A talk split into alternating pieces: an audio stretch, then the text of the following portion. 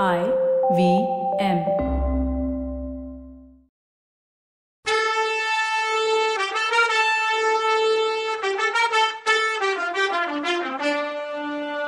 வணக்கங்க, நான் கவிதா பேசுறேன். வெல்கம் டு கதை பாட்காஸ்ட் சிவகாமியின் சபதம். இது எபிசோட் நம்பர் 37. இந்த எபிசோடோட டைட்டில் தத்துப்பிள்ளை பரஞ்சோதி. கண்ணபிரான் வயிற்றுல உள்ள வியாதிக்கு பூனைதான் மருந்துன்னு கமலி சொன்னான்னு அவன் சொன்னதும், பூனை மருந்தா, என்ன கூத்து இதுன்னு கேட்டா சிவகாமி. ஆமாம்மா, இப்பெல்லாம் எனக்கு ரொம்ப பசிக்குது. நேத்து ராத்திரி கமலி சுட்டு வச்சிருந்த 9 அப்பம், 7 தோசை, 12 கொழுக்கட்டை இவ்வளவையும் தின்னுட்டு இன்னும் ஏதாவது இருக்கா கமலின்னு கேட்டேன். உன் வயிற்றுல எலிதான் இருக்கு, ஒரு பூனையை சாப்பிடு, அப்பதான் உன் பசி தீரும்னு சொன்னா அப்படின்னு சொன்னான். இத கேட்டதும் சிவகாமி கலீர்னு சிரிச்சா. பரஞ்சோதியாலையும் சிரிக்காம இருக்க முடியல. பரஞ்சோதியோட சிரிப்பு சத்தத்தை கேட்ட சிவகாமி அவர் பக்கம் பார்த்தா. ஆஹா, இது யாருன்னு அவ நினைச்ச நேரம் பரஞ்சோதி தைரியமா, அம்மணி என்ன தெரியலையான்னு கேட்டாரு. யாரு, திருவெண்காட்டுல இருந்து அப்படின்னு அவ சொல்ல வரும்போது, ஆமாம்மா நான் தான், திருவெண்காட்டு நமசிவாய வைத்தியர்கிட்ட இருந்து அப்பாவுக்கு ஓலை கொண்டு வந்த பரஞ்சோதி தான்னு சொன்னார். அப்போ கண்ணபிரான் குறுக்க வந்து, மன்னிக்கணும், கல்யாண வேலையில மாப்பிள்ளைய மறந்த மாதிரி, அம்மா இவர் யாருன்னு நான் சொல்றேன். காஞ்சி கோட்டையோட பிரதம தளபதி இவரு. கோட்டை காவலுக்காக சக்கரவர்த்தியே இவரை அனுப்பியிருக்காரு. இனிமே காஞ்சி கோட்டை மாதிரி ஒளிஞ்சுக்கிறதுக்கு பத்திரமான இடம் இந்த பூலோகத்திலேயே கிடையாது. இவரோட கட்டளை இல்லாம இனிமே யாரும் கோட்டைக்குள்ள நுழைய முடியாதுன்னு சொன்னான். கண்ணபிரான் ஒரு மாதிரி விதூஷகன்தான். இந்த மாதிரி எல்லாம் மாமல்லர்கிட்டயே பேசுறதுக்கு உரிமை உள்ளவன்னு பரஞ்சோதிக்கு தெரியும். அதனால அவனோட பேச்ச கண்டுக்காம சிவகாமிய பார்த்து, அப்பா எங்க, உள்ள இருக்காரான்னு கேட்டாரு. கண்ணபிரானோட வேடிக்கை பேச்ச அந்த நேரம் சிவகாமிக்கும் பிடிக்கலன்னு அவளோட முகமே சொல்லுச்சு. அப்பா அதோ வர்றாருன்னு சொன்னான். பரஞ்சோதி திரும்பி பார்த்தாரு. ஆயனர் மரத்தடியிலேருந்து வீட்டுக்கு வந்துட்டு இருந்தாரு. அவர் பக்கத்துல வந்ததும் தளபதி பரஞ்சோதி, ஐயா என்ன அடையாளம் தெரியுதான்னு கேட்டாரு. உடனே ஆயனர் ஆசையா வந்து யாரு பரஞ்சோதியான்னு வேகமா வந்தவர் அவனை கட்டிக்கிட்டாரு. அப்புறம் கொஞ்சம் அமைதியான குரல்ல, தம்பி போன காரியம் எப்படி, காயா பழமான்னு கேட்டார். அப்போ அவரோட கண்ணுல வந்த வெறியையும் குரல்ல தோணிச்ச பரபரப்பையும் கவனிச்ச பரஞ்சோதிக்கு கண்ணுல தண்ணி வந்துருச்சு. தழுதழுத்த குரல்ல, இந்த தடவை அந்த வேலை நடக்கலங்கய்யா, வெறுங்கையோட தான் திரும்பி வந்திருக்கேன். ஆனா என்னைக்காவது ஒரு நாள் நிச்சயமா அஜந்தா ரகசியத்தை தெரிஞ்சுக்கிட்டு வந்து சொல்லுவேன்னு சொன்னாரு. வேணாம் தம்பி வேணாம், நீ வழியில பல்லவ படையில சேர்ந்துட்டதான் நானும் கேள்விப்பட்டேன். ஒருவேளை பொய்யா இருக்குமோன்னு நினைச்சேன். அதனால ஒன்னும் இல்ல, என்னைக்கும் அழியாத அந்த வர்ண ரகசியத்தை நானே சீக்கிரமே கண்டுபிடிச்சிடுவேன். தம்பி சில புது சோதனைகள்லாம் செஞ்சுட்டு இருக்கேன், வரியா காட்டுறேன்னு ஆயனர் தான் உட்கார்ந்திருந்த மரத்தடிய கை காட்டினாரு. இதுக்குள்ள சிவகாமி, அப்பா அண்ணன் 8 மாசம் கழிச்சு வந்திருக்காரு, உள்ள வந்து உட்கார சொல்லுங்க, எல்லாம் விவரமா பின்னாடி கேட்டுக்கலான்னு சொன்னான். ஆமா ஆமா வா தம்பின்னு சொல்லி ஆயனர் பரஞ்சோதிய வீட்டுக்குள்ள கூட்டிட்டு போனாரு. ஆயனர் வீட்டு சிற்ப மண்டபம் கிட்டத்தட்ட தான் 8 மாசத்துக்கு முன்னாடி வந்து பார்த்த மாதிரியே இருக்கிறதையும், ஆயனர் அப்போ அறக்குறையா வேலை செஞ்சு விட்டு இருந்த சிலைங்க இன்னும் அப்படியே இருக்கிறதையும் பரஞ்சோதி பார்த்தப்போ அவரோட மனசுல இன்னதுன்னு சொல்ல முடியாம ஒரு வருத்தம் வந்துச்சு. இந்த யுத்தம்னு ஒண்ணு என்னத்துக்கு வந்துச்சுங்கிற நினைப்பும் அவர் மனசுல வந்துச்சு. தாழ்வாரத்து மொனையில ஆயனரும் பரஞ்சோதியும் உட்கார்ந்துருந்தாங்க. சிவகாமி முன்னாடி ஒரு தடவை நின்ன மாதிரியே பக்கத்துல இருந்த தூணை பிடிச்சுக்கிட்டே நின்னா. உங்களுக்கு தெரியுமாப்பா, இவர் தான் இப்ப காஞ்சி கோட்டையோட தளபதினு சொன்னா சிவகாமி. அப்படியா, தம்பியோட முகக்கலைய பார்த்து இவன் பெரிய பதவிக்கு வருவான்னு அப்பவே நாகநந்தி அடிகள் சொன்னார்னு சொன்ன ஆயனர் சட்டுன்னு எதையோ நினைச்சுக்கிட்ட மாதிரி, தம்பி ஓலையை என்ன பண்ணுனன்னு கேட்டாரு. ஐயா, அந்த விஷயத்துலதான் நான் ஏமாந்து போயிட்டேன். நீங்களும் நாகநந்தியும் எவ்வளவோ எச்சரிச்சும் யூஸ் இல்லாம போயிடுச்சு. ஓலைன்னு சொல்ல வரும்போது, அடடா அத சக்கரவர்த்தி கிட்ட அப்படின்னு ஆயனர் கேட்டாரு. ஆமாங்க ஐயா, ஓலை சக்கரவர்த்தி கிட்ட மாட்டிடுச்சுன்னு சொன்னாரு பரஞ்சோதி. ஆகானாரு ஆயனர். அப்புறம் மகேந்திரவர்மர் அதை பத்தி என்ன சொன்னார்னு கேட்டாரு. மகேந்திரவர்மரா, நான் பல்லவ சக்கரவர்த்திய சொல்லலையா? வாதாபி சக்கரவர்த்தி எல்லாம் சொன்னேன். வழியில என்ன வாதாபி வீரங்க புடிச்சுக்கிட்டு போய் புலிகேசி முன்னாடி நிறுத்தினாங்க. ஓலையையும் அவங்க தான் பலவந்தமா கைப்பற்றிக்கிட்டாங்கன்னு பரஞ்சோதி சொன்னதும் ஆயனர் திரும்பவும் ஆன்னு கத்துனாரு. அதே நேரத்துல எங்கேயோ யாரோ பெருமூச்சு விடுற மாதிரி சத்தம் வந்துச்சு. பாம்போட சீரல் மாதிரி இருந்த அந்த சத்தத்தை பரஞ்சோதி கவனிச்சாரு. ஆனா ஆயனரோ சிவகாமியோ கவனிக்கல. சிவகாமி அப்போ வாச பக்கத்தை உத்து பார்த்துட்டு இருந்தா. அங்க உள் வாசப்படிக்கிட்ட நின்ன கண்ணபிரான் சிவகாமிய பார்த்து ஏதோ சைகை காட்டிட்டு இருந்தான். தம்பி, நீ நிஜமாவே வாதாபி புலிகேசி சக்கரவர்த்திய பாத்தியான்னு ஆயனர் ஆச்சரியமா கேட்டாரு. ஆமாங்கய்யா, அதோ அந்த புத்த விக்கிரகம் உள்ள தூரத்துல வாதாபி சக்கரவர்த்தி இருந்தார்னு பரஞ்சோதி சொன்னதும் சக்கரவர்த்தி என்ன சொன்னார்னு கேட்டாரு ஆயனர். யாருக்கு தெரியும், எனக்கு தெரியாத பாஷையில அவர் பேசினாரு. உங்களுக்கு இருக்கிற ஆசைய பார்த்தா வாதாபி சக்கரவர்த்திய பார்க்க விரும்புறீங்க போலயேன்னு சொன்னாரு பரஞ்சோதி. ஆமா தம்பி, உன்னை அனுப்பாம நானே ஓலையை எடுத்துட்டு போயிருக்க கூடாதான்னு எனக்கு தோணுதுன்னு சொன்னாரு ஆயனர். அதுக்கு பரஞ்சோதி, ஏய்யா ஏன் இவ்வளோ ஆர்வம் உங்களுக்குன்னு கேட்டாரு. வாதாபி சக்கரவர்த்தி இளம் வயசுல அஜந்தா மலையில 2 வருஷம் இருந்தாராம்.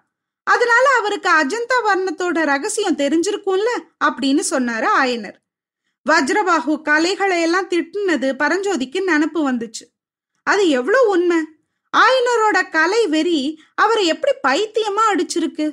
புலிகேசி பகை அரசன்னு கூட மறந்துட்டு அவனை நேர்ல பாக்கணும்னு ஆசை வந்திருக்கேன்னு நினைச்சாரு பரஞ்சோதி. ஐயா, நான் முக்கியமா எதுக்கு வந்தேனோ அந்த விஷயத்த இன்னும் சொல்லல. சக்கரவர்த்தி உங்ககிட்ட ஒரு செய்தி சொல்ல சொல்லி எனக்கு சொன்னார்னு பரஞ்சோதி சொன்னதும் எந்த சக்கரவர்த்தின்னு கேட்டாரு ஆயனர். மகேந்திர பல்லவர் தான்னு சொன்னாரு பரஞ்சோதி. மகேந்திர பல்லவர், அவரை பத்தி நான் என்னெல்லாமோ நினைச்சிட்டு இருந்தேன். ஒரு நேரம் இந்த பல்லவ நாட்டுல உள்ள சிற்பிங்க எல்லாம் சேர்ந்து சபை கூடி மகேந்திர பல்லவருக்கு விசித்திர சித்தர்னு பட்டம் கொடுத்தோம். அதை விட சபல சித்தர்னு அவருக்கு பேர் கொடுத்திருக்கலான்னு சொன்னாரு ஆயனர். ஏன் இப்படி சொல்றீங்கன்னு கேட்டாரு தளபதி. பாரு தம்பி, இங்க இருந்து என்ன மாமல்லபுரத்துக்கு போக சொன்னாரு. முதல்ல 5 மலை கோயில்களையும் 6 மாசத்துல முடிக்கணும்னு சொன்னாரு. 1 மாசத்திலேயே கோயில் வேலையை நிறுத்துங்கன்னு கட்டளை வந்துச்சு. சக்கரவர்த்தி முன்னாடி மாதிரி இல்ல தம்பி, ரொம்ப மாறி போயிட்டாருன்னாரு ஆயனர். அப்படியெல்லாம் அவர் மாறலங்கய்யா. போர் காரணமா சில வேலைங்க செய்ய வேண்டி இருக்குன்னு சொன்னாரு தளபதி.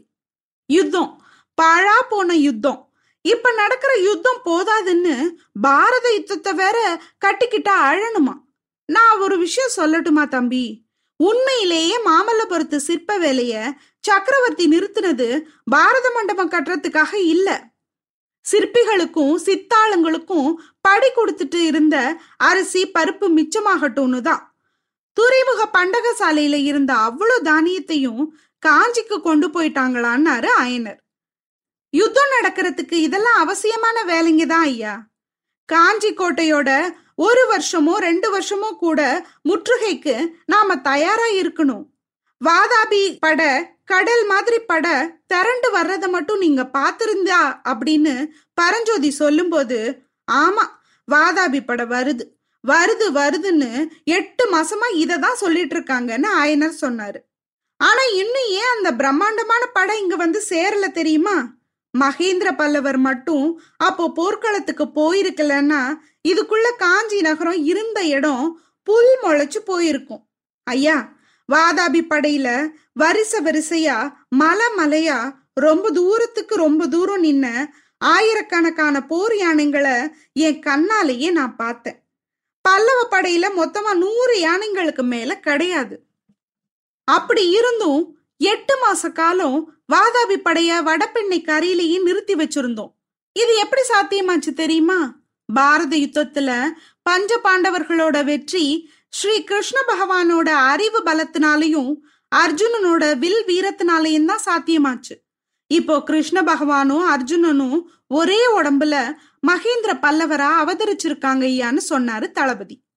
தம்பி, சக்கரவர்த்தி கிட்ட நீ வச்சிருக்க மரியாதையை பார்த்து எனக்கு ரொம்ப சந்தோஷம்தான். எனக்கு சக்கரவர்த்தி என்ன சொல்லி அனுப்புனாரு, அத சொல்லுன்னு கேட்டாரு ஆயனர். புலிகேசி படைங்க வடபெண்ணையை கிராஸ் பண்ணி வந்துட்டு இருக்கு. வேங்கிய ஜெயிச்ச புலிகேசியோட தம்பி விஷ்ணுவர்தன் படைகளும் சேர்ந்துக்கிச்சு அவங்க கூட. இனி அந்த படைகளை ரொம்ப நாள் தடுத்து நிறுத்தலாம் முடியாது. அதனாலதான் காஞ்சி கோட்டைய முற்றுகைக்கு தயாரா வைக்க சொல்லி என்ன சக்கரவர்த்தி அனுப்பி வச்சாரு. இந்த முற்றுகை 1 வருஷமோ 2 வருஷமோ கூட நீடிக்கலாம். அதனால கோட்டைக்குள்ள இருக்க தேவையில்லாத ஜனங்களை எல்லாம் வெளியேற்ற போறோம். கோட்டையை சுத்தி உள்ள கிராமங்கள்ல இருந்தும் ஜனங்க வெளியேறி போக வேண்டி இருக்கும். இத பத்தி தான் உங்க விருப்பத்தை தெரிஞ்சுக்க சொல்லி சக்கரவர்த்தி எனக்கு கட்டளையிட்டாரு. எதிரிப்பட வரும்போது நீங்க இருக்கிறது நல்லதில்லைன்னு தளபதி சொன்னாரு. ஆஹா, இந்த காட்டு வீட்டுல இருந்தும் சக்கரவர்த்தி என்ன துரத்தி விட பாக்குறாரா? எந்த ராஜா எந்த பட்டணம் போனா எனக்கு என்ன, வந்தா என்ன? இந்த காட்டுக்குள்ள வந்து என்னை யார் எட்டி பார்க்க போறாங்க? பார்த்தாதான் என்ன? இங்க இருந்து என்ன எடுத்துட்டு போக முடியும்? என்ன இருக்கு இங்க? இந்த கற்சிலைகளையும் கல்லுளிகளையும் வேணா எடுத்துட்டு போகலாம். செவத்துல வரைஞ்சிருக்க ஓவியங்களை வேணா சுரண்டி எடுத்துட்டு போகட்டும்னு கொஞ்சம் விட்டைத்தியா பதில் சொன்னாரு ஆயனர். ஐயா, நீங்க ஏதோ கோபத்துல பேசுறீங்க. பல்லவ நாட்டுக்கு எப்பேற்பட்ட ஆபத்து வந்திருக்குன்னு தெரிஞ்சுக்காம பேசுறீங்கன்னு தளபதி சொன்னாரு. சக்கரவர்த்தி எங்களுக்கு என்னதான் கட்டளை போடுறாருன்னு ஐயனர் கேட்டாரு. நீங்களும் உங்க பொண்ணும் காஞ்சி கோட்டைக்குள்ளேயே வந்து இருந்தாலும் இருக்கலாம். இல்ல சோழ நாட்டுக்கு போய் உங்க நண்பர் நமசிவாய வைத்தியரோட சில நாள் தங்கி இருந்தாலும் நல்லது. திருவெண்காட்டுக்கு போறதுன்னா உங்களை தேவையான பாதுகாப்போட அனுப்பி வைக்க சொல்லி எனக்கு சொல்லியிருக்கார் சக்கரவர்த்தி. உங்க இஷ்டம் என்னவோ அதுபடி பண்ணலான்னு சொன்னாரு பரஞ்சோதி. இத கேட்டதும் ஆயனர் சிவகாமி பக்கம் திரும்பி நீ என்னம்மா சொல்றன்னு கேட்டாரு. ஆனா சிவகாமி நின்ன இடத்துல அவளை காணும். ஆயனரும் பரஞ்சோதியும் பேசிட்டு இருக்கும்போது வாசப்படி பக்கத்துல நின்ன கண்ணபிரான் சைகை பண்ணத சிவகாமி கவனிச்சான்னு சொன்னேன்ல.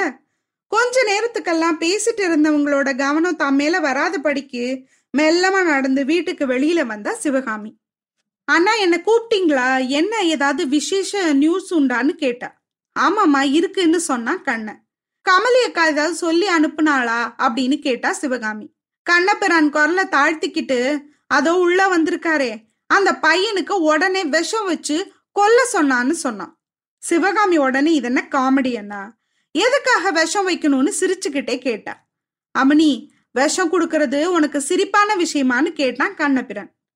அதெல்லாம் இல்லைண்ணா, அதனாலதான் எதுக்குன்னு கேக்குறேன்னா சிவகாமி. மாமல்லருக்கு இவர் போட்டியா வந்திருக்காருமா அப்படின்னா கண்ணன். எதுக்கு போட்டின்னு புரியாம கேட்டா. நாட்டுக்கு தான், ஊர்ல எல்லாரும் இததான் சொல்றாங்க. சக்கரவர்த்தி பரஞ்சோதிய தத்து எடுத்துட்டாரு. பரஞ்சோதிக்கு தான் நாட்டை கொடுக்க போறாரு. மாமல்லருக்கு நாடு இல்லைன்னு கண்ணபிரான் சொல்லும் போது ஆகா, இது மட்டும் நிஜமாயிருந்தான்னு சிவகாமி வாயை பொளந்தா. தங்கச்சி, அப்படி நடந்தா உனக்கு அதுல ரொம்ப சந்தோஷம் போல இருக்கே அப்படின்னு கண்ணபிரான் கேட்டான். ஆமாண்ணா, அப்படிதான். இந்த நாடு தானே எனக்கும் அவருக்கும் குறுக்க நிக்குது. எனக்கு அவரும் அவருக்கு நானும் இருந்தா போதுமே, நாடும் பதவியும் என்னத்துக்குன்னா சிவகாமி. உனக்கு போதும்மா, ஆனா எங்களுக்கு மாமல்ல நரசிம்ம சக்கரவர்த்தி கலையுணர்வுல ஜாம்பவான், மாமல்லபுரத்தை உருவாக்க கலை நகரமா காஞ்சியை மாத்த ஒரு சக்கரவர்த்தி வேணுமே. அதுக்கு அவருக்கு நாடும் வேணுமா? என்ன நடக்குதுன்னு அடுத்த எபிசோட்ல பார்க்கலாம். அது வரைக்கும் நன்றி, வணக்கம்.